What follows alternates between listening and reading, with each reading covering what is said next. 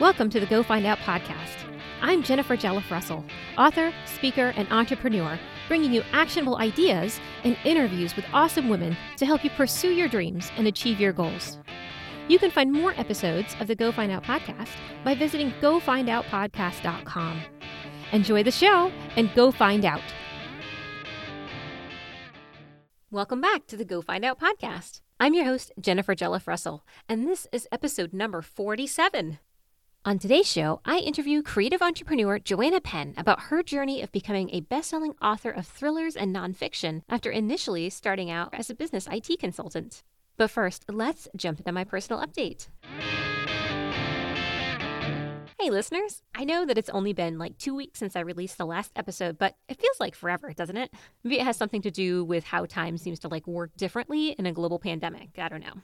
So, just a quick update I've definitely stayed quite busy for the last two weeks and was able to launch book three in the Artemis Necklace series. It's titled Go Magic Yourself. I also made book one in the series completely free on all ebook platforms. So if you would like to give it a try, you can visit your virtual bookstore of choice and look up Suck It, the Artemis Necklace series, book one by J.J. Russell.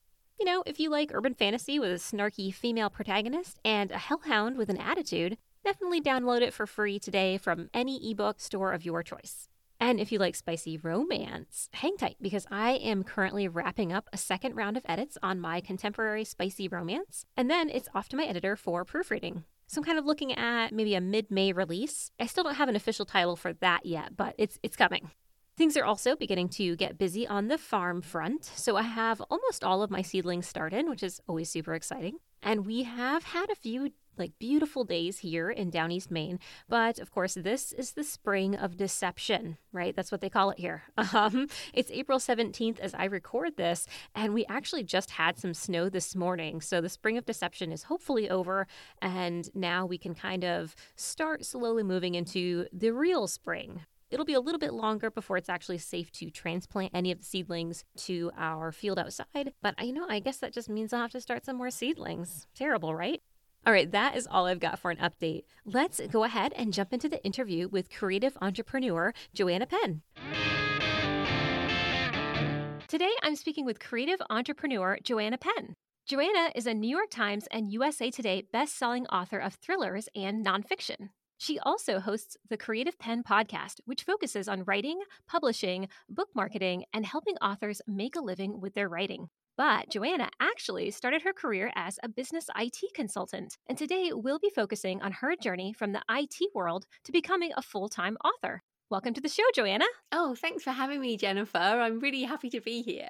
Yeah, I'm super stoked to have you on. As we were chatting a moment before, I'm going to try not to fangirl because I'm, I'm, a big fan. So, and now I, I, do know, I know we just touched a little bit on your career highlights, but can you tell us a little bit more about yourself, like where you're from and, you know, how you actually initially started out as a business IT consultant?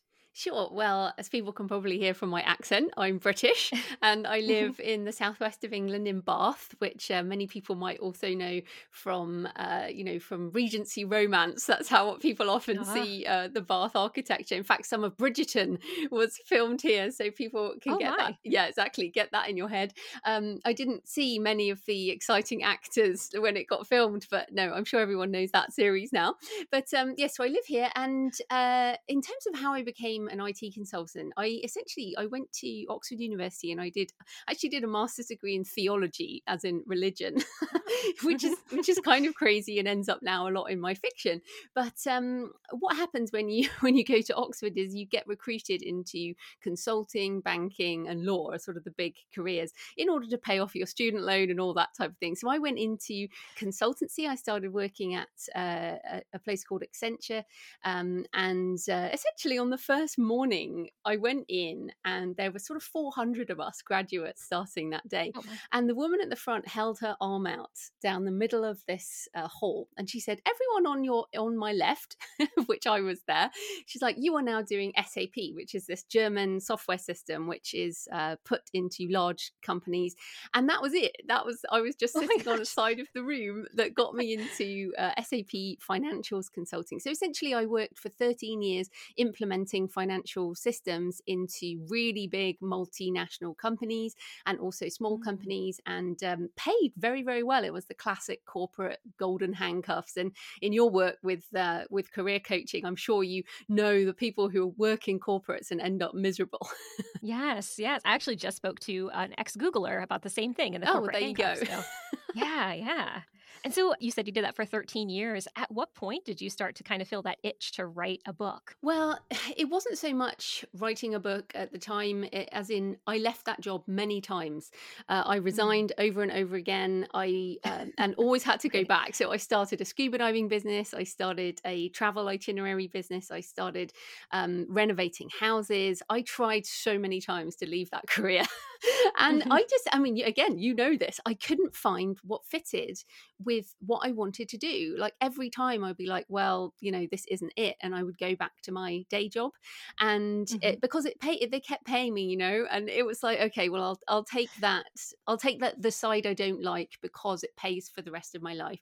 But um, what happened, I guess, sort of my early 30s, things sort of started to get really bad. I was just really miserable. I was kind of crying at work, going, what am I doing? The thing in IT, you know, IT systems is the moment you implement something and it goes live and people start using it, uh, they come up with another plan and everything you do gets overwritten. So it's like, okay, well, this is pointless. And so I felt like everything I did was uh, just in service of the mortgage and, you know, investments and all the things they tell you you have to do. And I just wasn't happy. So that was sort of 2006. I was like, okay, I have to figure this out. I have to figure out what to do with my life. And in fact, my first, the first book I wrote was, is called Career Change.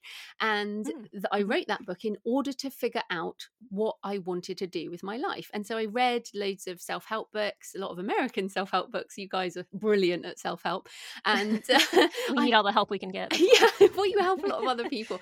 And I was like, okay, well, I'm I'm very good at studying. I like to study, and I was like, I do like to write, but maybe I'll I'll I'll study how to change my career and I'll write a book because in writing a book I'll be able to help myself and mm-hmm. in writing that book that book has changed a few lives, but the life it mostly changed was my own because I wrote that book and discovered the world of writing books and publishing and marketing and started blogging and podcasting and all these things. And so it was deciding to change my career and then writing a book that actually did change my career.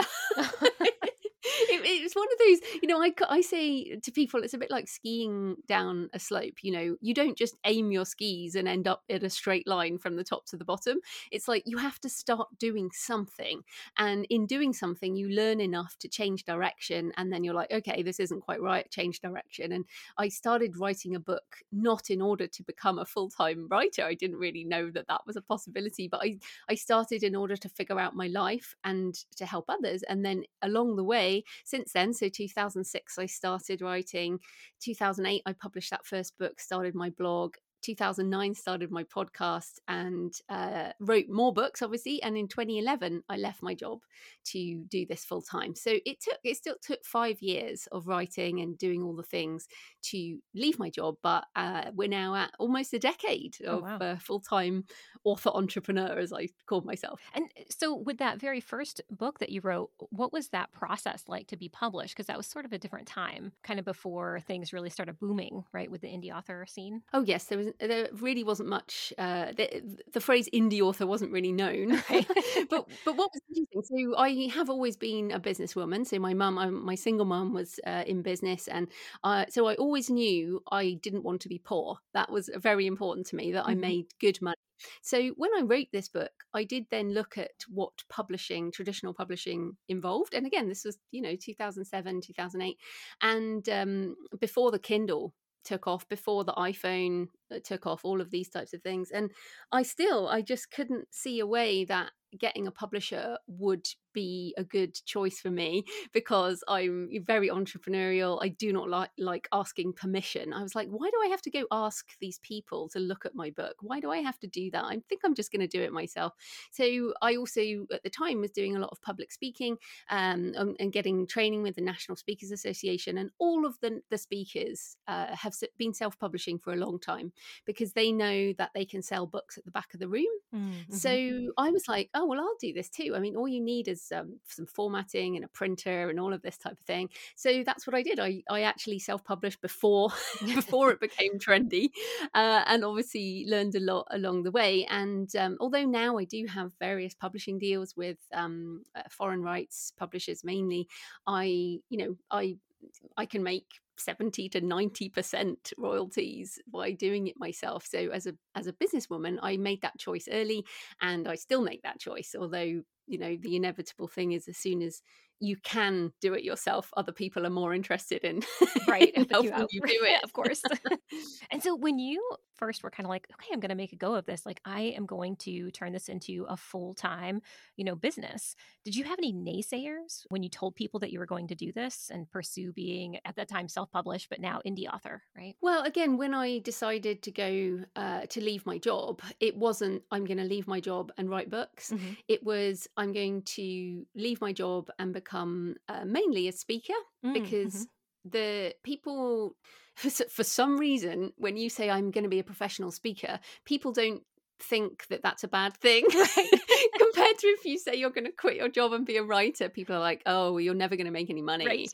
uh, exactly but but basically i i always intended to have multiple streams of income. Mm-hmm. I know, and I still know, I have over 30 books and I make good money with my book sales. But if that was my only income, I would not be uh, a happy entrepreneur. So I have multiple streams and have done from day one. So I set up the creativepenn.com. I immediately started building an email list. I was um, taking training courses about how to make money with blogging mm. at the time and then how to make money with podcasting. So things like affiliate links selling other people's products. I set up my first online course before 2009. Uh, now everyone's doing it, obviously, right. because of the pan- pandemic. But um, no, I started teaching online. I started running my own events, charging people to come. I, I did my first events at libraries. I was living in Australia at the time. Uh, so I had all of these different income streams. I set up a YouTube channel. You know, I had all these things coming in, and it was little trickles at first, like 10 bucks here and 20 bucks there, and maybe 500 bucks to do you know a, a, full day workshop because i wasn't charging much at the time right. but then and i was doing this while still doing my day job and uh, and my husband was very supportive but you know he didn't necessarily see it as going anywhere because i was at the time a highly paid consultant but then it got to the point where i was making about probably about 1500 us dollars a month mm, mm-hmm. which is not enough for most of us to live on right but it was evidence that I could make some money. Right. You know? So at that point, I said to my husband, Look, I think I could make more if I had more time. so if I actually left my job.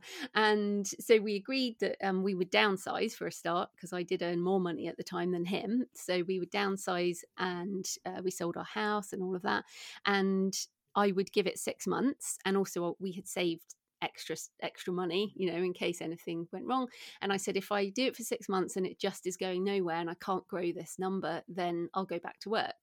Um, and of course that didn't need to happen. So that's really good. But in terms of naysayers coming back to your question i'm very blessed in my my mum is incredibly enthusiastic about anything and she's always taught me and my brother that anything you decide to do you can achieve and uh, you know again very american self-helpy. So yeah i feel like my mum has always supported that kind of decision and in terms of naysayers it was probably just my own mind more than anything else but uh, yeah, over the years, I guess I've continued to prove that idea wrong that you have to be the poor author in the garret or whatever. Mm. One of the things we've been speaking about is is really more on the nonfiction side of the house. And you've actually mentioned on your podcast that you weren't sure that you could write fiction, but now you have 19 thrillers under your belt, if my count is right. What actually convinced you to try your hand at fiction?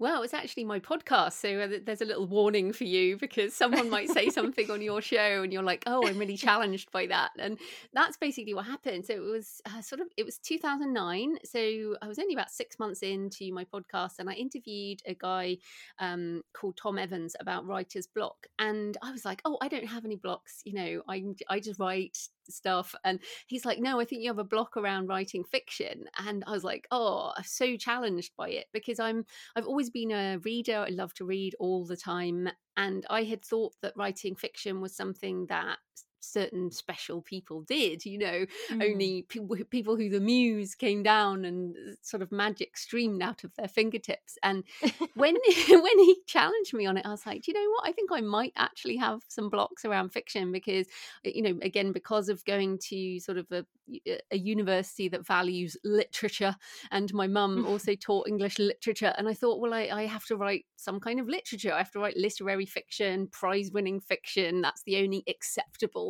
type of book, which is obviously wrong because as a miserable uh, person in sort of the corporate world, I used to binge read thrillers all the time. Like what I would do at lunchtime is I'd go to the bookstore. This was, you know, when books were only in print, and I would buy hardback thrillers and I would read them, you know, and that's what I loved. Um, Dan Brown's Da Vinci Code uh, sort of really tapped into my interest in religion, which is, you know, what my, my degree was in. And I was like, well, maybe I could write something like a Dan Brown. And because it's sort of still interesting and has a lot mm-hmm. of research, which I love, uh, but it's the type of book I really love to read. So I did NaNoWriMo. If your audience don't know, that's National Novel Writing Month. You can find it at nanowrimo.org. And that's every November. It's a challenge to write 50,000 words in a month, in the month of November. So you have to write or something like 1,400 words a day or something to make the goal. And I was like, right, I will do that, see what happens. And I managed to write about 20,000 words that month, and of which about 5,000 thousand words became the seed of my what became my first novel, Stone of Fire, uh, mm. which originally had a had different title. But that um, in writing that book, and it took me sort of another 14 months or something, that came out in 2011 after I'd learned a lot about editing and all those things. But what I love about writing both nonfiction and fiction is it is two very different sides of me. And I, as you said, I, I mentioned I write thrillers under JF Penn, and uh, I'm able to keep that sort of self-helpy side, the American self-help side, as Joanna Penn, and then I'm able to go sort of deeper into a lot of the things I'm interested in. Uh, a lot of the, my travels go into my fiction, a lot of my darker side, and I just love I love writing both. And mm-hmm. so I guess what what started me was that challenge and then what made me continue was the fact that I love the creative process and sort of circling back to what I said at the beginning about things being overwritten in the corporate world and things not lasting. And now mm-hmm. I measure my life by what I create. And the wonderful thing about fiction is, of course, it, it, doesn't really age. I mean, a book is new for whoever finds it. So maybe someone listening now will find my novel Desecration, for example, which I'm uh, is one of my favorite books, um, and go, oh, well, there you go. And that's new to that person, even though I wrote it sort of seven years ago or something. And whereas nonfiction can age a lot more if you include technical things in it or like um, podcasting or blogging has changed a lot since i first mm-hmm. started mm-hmm. you know over a, a decade ago so yeah i think it's if people listening do want to write fiction i mean you you've written fiction too you write stories as well as nonfiction it's a mm-hmm. very different skill there's a lot of different things to learn uh, but it's a craft you know you can do it for the rest of your life and there'll always be challenges in story whereas i feel like with nonfiction uh, you can write a nonfiction book like you you know especially in the self-help genre if you have something you want to share, you can structure it and write it. But I feel like fiction, you have so much more to learn. if you get, do you, do you feel the same because you've written both? I do. I, I, feel like uh, on the nonfiction side, there's more research involved. I feel like fiction can be harder because for me, it's, it's all made up worlds, right? Oh, well, because mine is on the fantasy side. Oh, yeah, true. I mean, mine is, I write a lot of fantasy, but most of it's not made up. it's uh, like it's like based in um uh, my Mapwalker series is dark fantasy set in another world, mm. but all of the places are based on places Actual in our world. Right. Yeah, so I I love research as my favorite thing, and I research my fic. I research the hell out of my fiction. right. I mean, it lets you travel, so why would you exactly? Not? Yeah. And so, what what would you say has been your biggest challenge in being kind of an, an indie author, kind of overall? I mean, there are always there are creative challenges, there are business challenges, but I like a challenge, so they come along, I do them, and I move on. You know, I don't mm-hmm. necessarily dwell on things. I mean, everything's a challenge. It's a challenge to write your words. You know, I don't write mm-hmm. every day, but actually this morning I wrote nearly 3,000 words. And oh, nice. Uh, yeah, I mean, but I haven't written first draft words for months. And so, you know, getting to the page is a challenge. Managing your time is a challenge for all of us. mm-hmm. um, you know, book marketing is a big challenge for any author, but not just for any author, for any small business. I mean, for your, um, you know, resume business, for example, your challenges of marketing that business are exactly the same as an author trying to market a book it, there are a lot of people out there selling their services and you have to stand out somehow. So I think probably marketing is one of the biggest challenges that anyone has in a small business.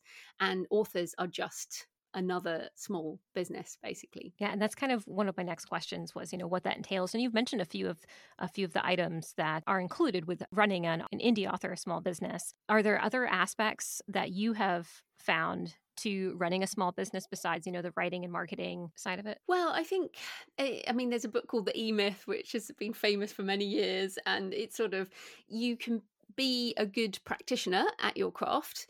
Uh, so I can be as good a writer as I can try and be. I can do all the courses, I can hire all the editors, and my book can be brilliant book. But it still Eh, people like oh quality books will find the way but actually it's not true. There is something like 10 million books or something on amazon with hundreds of thousands published every month and there are lots of good books that never find an audience because of the business side. So i think it, it needs to be both and again this is why being an indie author or being an author in general actually is no different to running another business. So you you have to change your mindset from I am an artist to I am running a business. so my, right. I put my artist aside and I put my business hat on, and it says, okay, so now I need uh, quality products. So I need to hire, obviously, editor. I need to hire a cover designer. I need to get my book onto all the publishing platforms. Uh, so I need to make the most of my product. Mm-hmm. And then, of course, I do need to do marketing and, and all the things associated with that. Then even things like email. It's funny. So my husband uh, works in a a pharmaceutical company and he's like oh i've got so much email. I'm like yeah tell me about it. I mean i get so much email every day and we all have email as part of our job. That's just the way it goes and when you're a full-time author it, part of your job is dealing with email from readers or um, you know dealing with uh, incoming things like this. You know you email me and said would you come on my show? And i was mm-hmm. like yeah that would be great.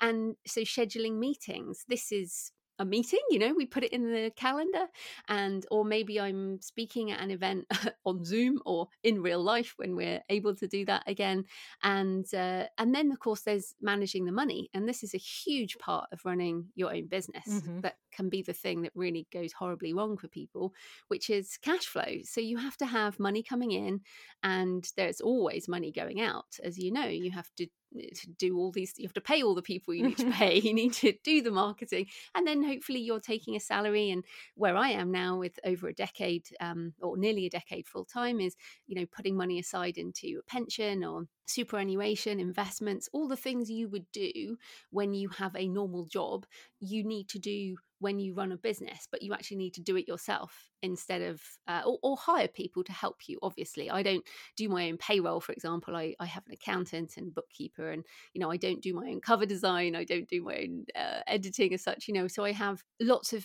people to help me, but all of those people are generally helping me on the business side mm-hmm. whereas the mm-hmm. craft side is is me you know i write all my own words i have co-written some books but i you know I, I don't outsource my writing. Right. I'm not saying there's anything wrong with that. There are plenty of people who work with ghostwriters and things like that, or are ghostwriters. But I, part of why I do this is because I'm a writer.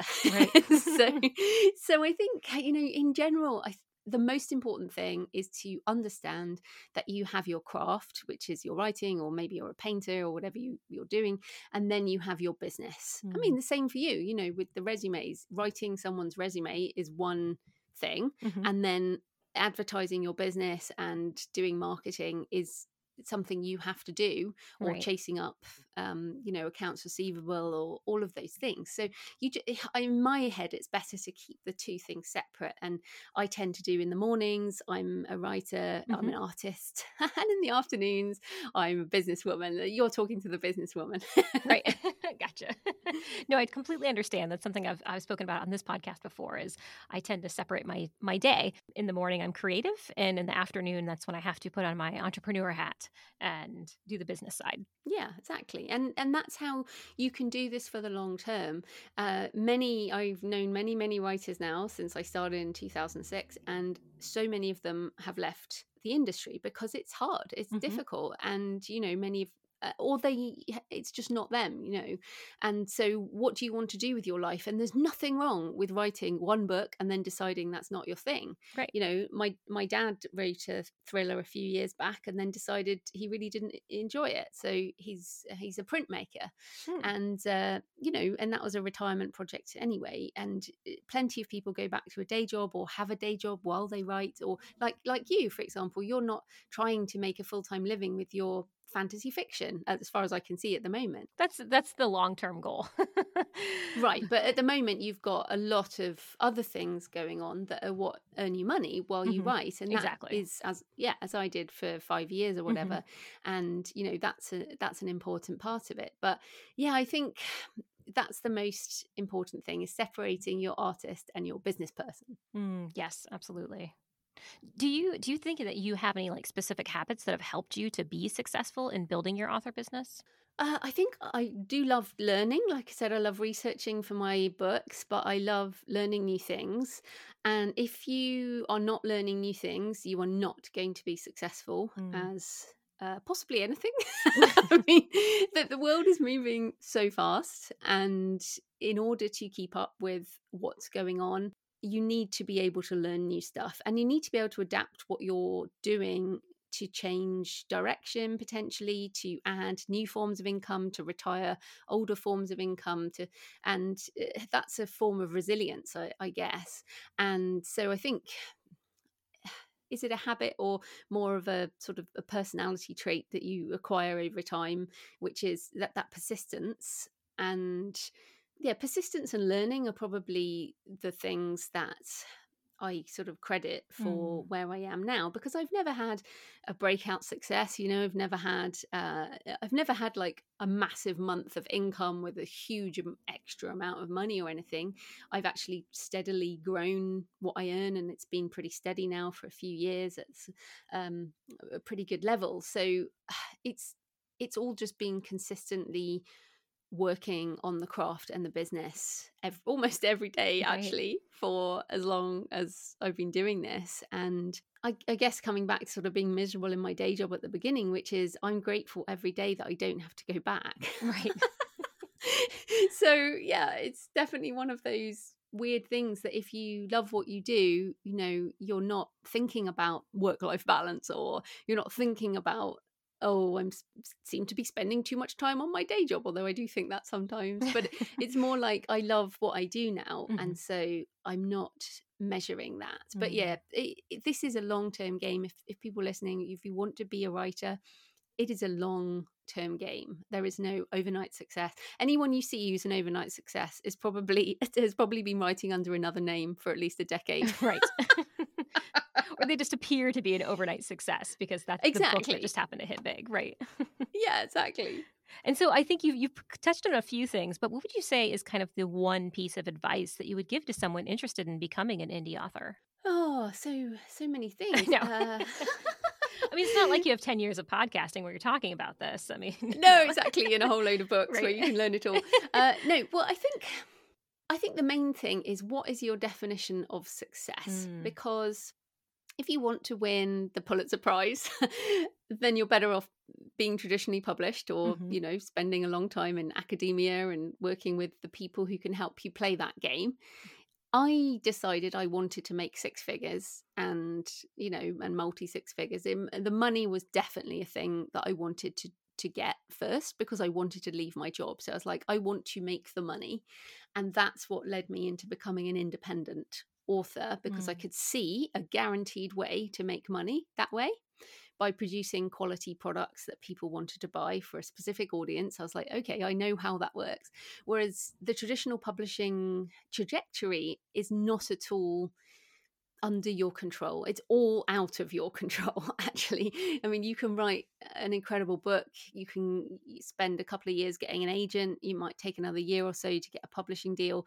It might that book may you know turn you into George R. R. Martin, or or it might disappear off the face of the earth. Mm-hmm. Um, although we should say with someone like George Martin, he has been writing for something like fifty years, and he only became George R. R. Martin in the last sort of decade, as people were like, "Oh, Game of Thrones. Oh, now he makes I think I just uh, he came to mind because I just saw he got an eight figure deal. Saw for, that. You saw that, yes. yeah. And it's like, okay, well, he spent. If you look, if you know, if people are interested, look at his career. He was no one, and he was no one, and he was no one, and then suddenly he was George Martin. Mm, mm-hmm. and it's like, okay, well, who knows? Maybe that will happen to me in what another 25 years. Um, but it's you can't bet on that. You can't bet on having the Game of Thrones. But what you can do as an independent author is write the books you love, publish them, you know, promote yourself, um, your books to readers, and you will uh, grow a career and that so I, I think i just prefer my definition of success is around making a living and living the way i want to live mm-hmm. as opposed to chasing a lightning strike um, or playing the literary lottery but not to say that I w- won't ever do that. It's just that up until this point, when we're talking, I haven't gone that way. But yeah, so if you are listening and you're interested in becoming an indie author, then deciding on your definition of success is very, very important mm. uh, because you have to decide what your validation is. You know, if, if you really want Penguin Random House on the spine of your book, then go for that. If you really, really want an agent, then go for that. And if you want to make six figures, then you can go for that too. And um, do you want that within your control or or more of a uh, a luck, I guess? So yeah, it's a big question, I know. And also, I would say a lot of people don't necessarily know what their definition of success is. But uh, that is all part of the fun and games of being a writer. right. and listeners, if you are interested in becoming an indie author, you should definitely check out Joanna's book, Successful Self Publishing How to Self Publish an Ebook, Print Book, and Audiobook. And it's actually available for free on your website, right, Joanna? Yeah, not just on the website, it's free on all ebook platforms. So you can get it free everywhere uh, where you get your ebooks. Perfect. And where can we learn more about you and your podcast and your books?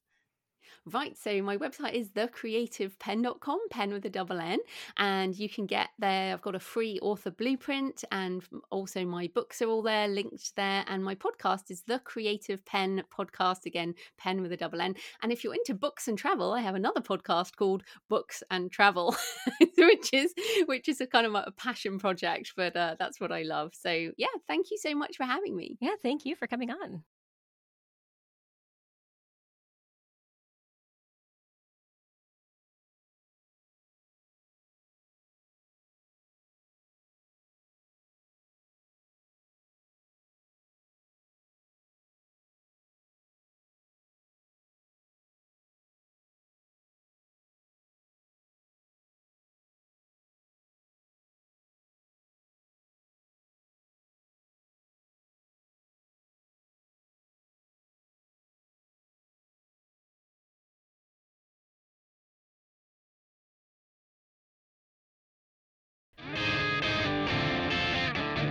It was such a fun interview.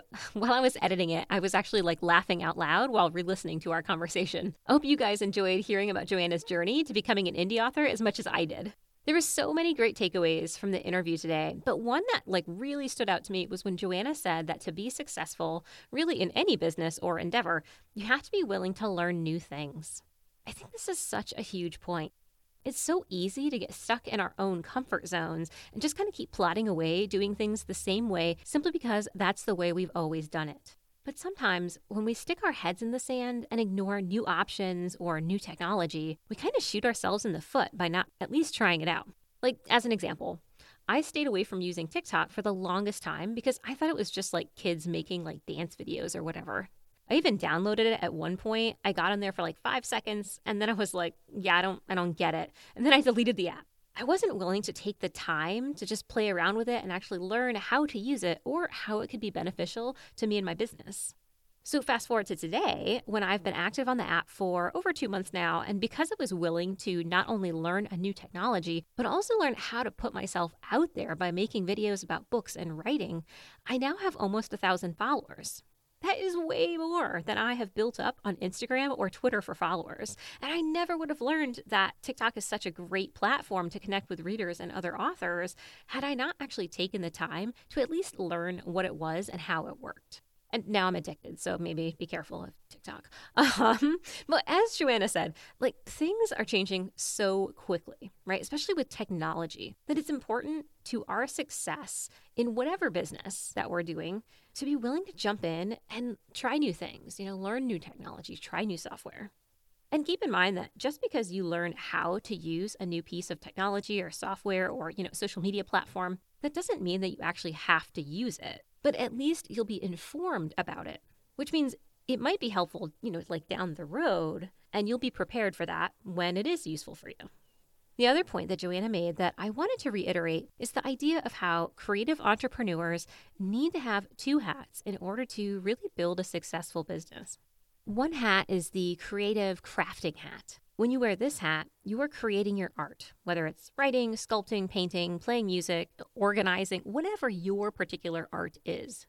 You've got your creative hat on when you're in the midst of that creation. However, when it's time to think about what to actually do with that piece of art. That's when we need to put on our business hat. For me, switching hats actually starts partially in the editing process. As much as I might love a passage that I've written in a book, if it doesn't move the story along and make a finished product that readers will actually keep devouring, then I need to cut that passage.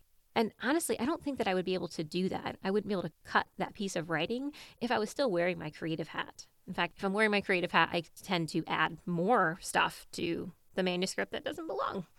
Um, other business hat activities, as Joanna said, could involve things like marketing or managing your business finances.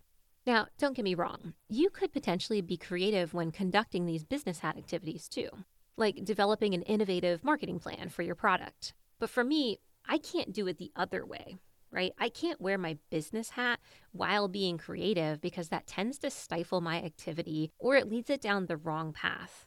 Like if I'm wearing my business hat while I'm writing, my characters suddenly start like doing stuff that doesn't really make sense for their story because I'm thinking that they're doing what the reader wants them to do instead of what the character would actually do. And when I notice this, I have to actually like stop myself from writing and kind of get back into that sort of creative zone rather than that sort of business minded zone. So if you're building a creative entrepreneur or business, keep this in mind. As I mentioned in the interview with Joanna, what works for me is to split my day into writing in the morning, then switching to my business hat in the afternoon and focusing on marketing or whatever else needs to be done. But it took a little trial and error to actually get there, to kind of figure out that this is what worked for me. So try out a few different methods to see what works for you. Like maybe every other day is a creativity day, and then the days in between are for your business hat activities. Try a few different methods, see what works for you, and have patience with yourself as you kind of figure out what is the best method for your personality.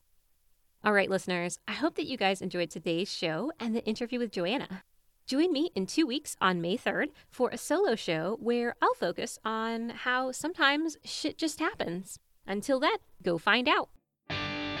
Thanks for listening to the show today. I hope you found the information beneficial and that it helps you tackle your own Go Find Out goals. You can find more episodes and the show transcripts at gofindoutpodcast.com. You can also let me know what you thought of the show by tweeting me at GFO Podcast or follow me on Instagram at Go Find Out Podcast. That's it for today. Now go find out.